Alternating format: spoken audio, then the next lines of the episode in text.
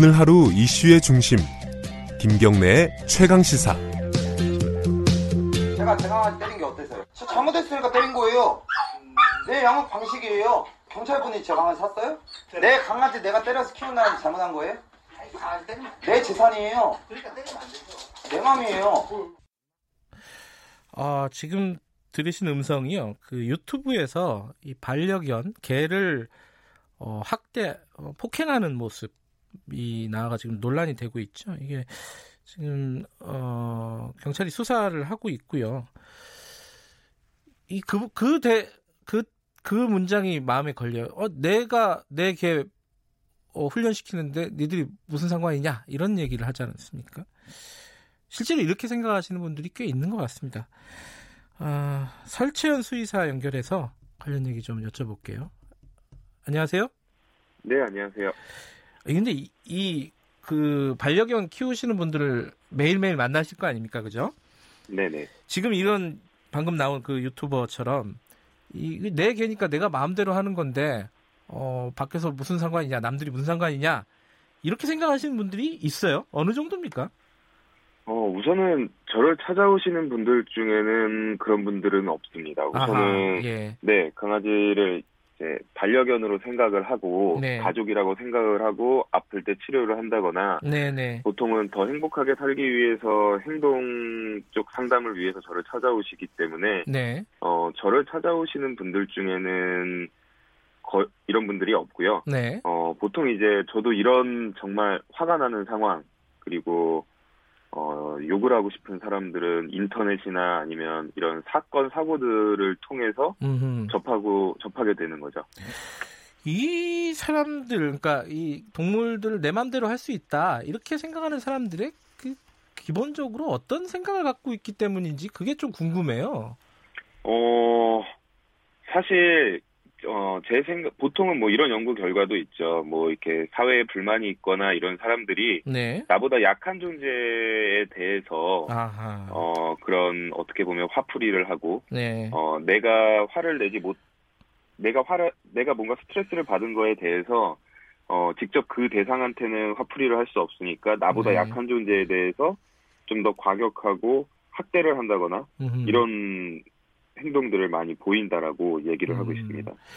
근데 실제로 이제 그 수의사님은 그 동물들을 치료를 하시는 분이잖아요. 네네. 그럼 이런 학대를 받고 뭐 예를 들어 질병이나 상처를 입고 온 동물들도 혹시 치료를 해보신 경험이 있습니까? 어, 네, 그런 경우들도 있죠. 보통은 이제 네. 저를 찾아오시는 그 보호자가 직접 학대를 했다기보다는 그 그렇죠. 전에 뭔가 그런 학대 경험이나 음. 이런 걸 통해서 보호자가 바뀌게 되고 그런 학대 경험 때문에 굉장한 스트레스나 불안 증상들을 보이면서 네. 어, 저를 찾아오신 경우들은 있습니다. 그러니까 이게 이 반려견 그 개나 뭐 고양이 이런 애들도 사람처럼 어떤 네네. 학대를 받고 이러면은 스트레스를 받고 굉장히 힘들어하는 거죠 감정적으로. 네, 당연, 당연하죠. 그- 어떻게 보면은 예, 예. 그런 학대나 트라우마에 대해서, 어, 모든 경우가 그렇진 않지만 가끔은 사람보다 더 예민하게 아하, 반응을 하는 경우들도 있습니다. 그래요. 네, 근데 이런 사건들이 계속 생기는 이유가 네네. 법 법이 좀 미비해서 그렇다라는 얘기들도 있던데 어떻게 보세요, 수의사님은? 네, 우선은 지금 있는 법 자체가, 네. 어, 우리나라 같은 경우에는 2년 이하의 징역 또, 또- 또는 2천만 원 이하의 벌금형을 받게 되는데, 네. 지금까지 한 번 이후로, 한 번 이외에는 네. 구속된 경우가 없는 걸로 저도 알고 있고요. 아, 구속된 사건이 어, 없었다. 예. 네, 한, 한 네, 번밖에. 예. 네네. 그리고 뭐, 벌금도 2천만 원까지 올라간 적은, 적은, 예. 네, 없다고 알고 있습니다. 그래서, 어, 사실 우리나라 법 자체가 상당히 약한 편이고요. 네. 예를 들어서 뭐 독일 같은 경우에는, 어, 헌법에서 이런 동물권을 보장을 하고 있기도 하고요. 음흠. 미국 같은 경우에서는 FBI에서 어, 이런 동물 학대를 반사회적 범죄로 규정을 하고 상당히 그 중형을 내리고 있습니다. 근데 그 네. 이유 중에 하나는 아까도 말씀드렸듯이 어, 이것도 그런 연구 결과에 다 나와 있지만 그 나보다 약한 존재, 특히 이제 동물 동물에 대한 학대 범죄는 이것이 그냥 방치되었을 경우에 사람의 범죄로 이어지는 경우가 상당히 높기 때문에 아하. 그런 범죄를 네, 미연에 방지하고자 동물에 대한 학대가 있을 때 중형을 내리는 경우가 선진국에서는 많이 있습니다. 아 그렇군요. 그러니까 동물에 대한 학대가 단순히 거기에서 네. 끝나는 게 아니라 확대되면은 다른 사람에 대한 네, 그렇죠. 아. 나보다 특히 이제 나보다 약한 존재에 대해서 소수자라든가 그죠? 네네 네. 지금 이제 어, 이런 학대도 문제지만은 어, 지금 휴가철 때마다 또 나오는 뉴스가 있습니다. 이 동물 네네. 키우다가 이 아무데나 버리는 유기하는 네네. 뭐 이런 케이스들이 꽤 많은 것 같아요. 예, 맞습니다. 뭐이 골머리를 앓고 있다 그러더라고요. 이 유기동물들 보호하는 쪽 이런 쪽에서는 너무 많아가지고 네네네. 이거는 또 어떻게 봐야 돼요? 이거 참 이게 너무 무책임한 것 같긴 한데 그냥 네네. 무책임하다 그러고 끝낼 일은 아닌 것 같고 어떻게 해야 됩니까 이거는?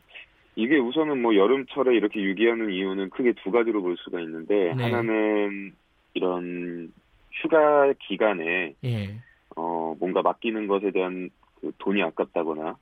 어네 이런 우리가 daycare 아니면 뭐 hoteling이라고 하죠 그런 네. 것들에 대한 어 돈이 아깝다거나 아니면 이, 이 친구 아이고 전화 전화가 끊어졌습니다. 아유 죄송합니다.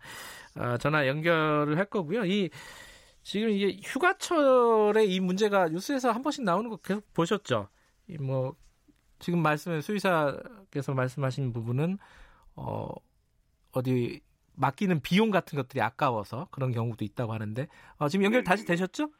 네네 예, 예, 네. 그, 이- 이- 계속 이어서 주시죠. 네, 그렇다거나 아니면은 뭐 실제로 키우는데 질린다거나 마음에 안 들어서 네. 그렇게 하게 되는 경우들도 있는데 네. 어 특히 이제 멀리 특히 섬 동네에 많이 버려져요. 아유 그래요? 네, 혹시라도 다시 찾아오지 못하도록. 아이고. 네. 근데 이거는 계속 우리가 안 된다 뭐 안타깝다 이렇게만 생각할 게 아니라 네. 시스템적인 문제가 가장 중요하다라고 생각이 들어요. 우선 우리나라는 강아지를 이 반려견을 키우는 네. 그 진입 장벽이 너무나도 낮기 때문에 네. 어 너무도 그냥 물건을 사듯이 그 학대하는 사람이 얘기했듯이 그냥 물건을 사듯이 음. 어 강아지를 구매하는 경향이 상당히 크고요. 네. 우리가 여름철 휴가 얘기를 하고 있지만 사실 또 강아지들이 많이 버려지는 시기가 1, 2월 달이에요. 어, 그때는 또 왜 그래요? 어 크리스마스 때 선물로 줬다가 아이고. 네 1, 2개월 키워보니까 키우지 못하고 1, 2월 예. 달에 버리게 되는 거죠. 그러니까 예. 이것처럼 계속 이제 물건이라는 인식 음. 그리고 이 진입 장벽이 너무 낮은 것. 뭐 독일 같은 경우에는 우선 강아지를 키우려면 강아지를 키우기 전에 수업을 들어야 되고요. 음. 그리고 강아지를 키우게 되면 세금을 내야 됩니다. 음. 네, 세금을 내야 되는데 대신에 뭐 교육을 받으면 그 세금을 감면해 준다거나 네. 이런 식으로 시스템이 되게 잘 되어 있고 어 가격 자체도 우리나라 곱하기 10 정도라고 보시면 됩니다. 그러니까 이게 키울 만한 어떤 자세가 돼 있는 사람이 키워야 된다 이런 말씀이시네요. 그죠? 네, 그거를 시스템적으로 음. 그냥 개인한테 맡길 게 아니라 국가에서 시스템적으로 그럴 키울 만한 자격이 있는 사람들만 키울 생각이 들도록 만들어줘야 된다고 생각합니다. 알겠습니다. 요번 그 어, 반려견 폭행했던 사람이 어떤 처벌을 받는지 한번 좀 지켜볼 일이겠습니다. 오늘 말씀 감사합니다. 예, 감사합니다. 설채현 수의사였고요. 예, 7월 31일 수요일 김경래 최강 시사 오늘은 여기까지 하겠습니다. 아, 휴가철 동물 버리지 마십시오. 그죠? 뉴스타파 기자 김경래였고요. 내일 아침 7시 25분 다시 돌아옵니다.